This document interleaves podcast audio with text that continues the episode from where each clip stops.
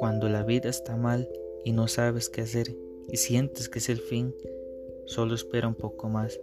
No te rindas, espera la llamada de Dios, anunciando que todo lo bueno vendrá.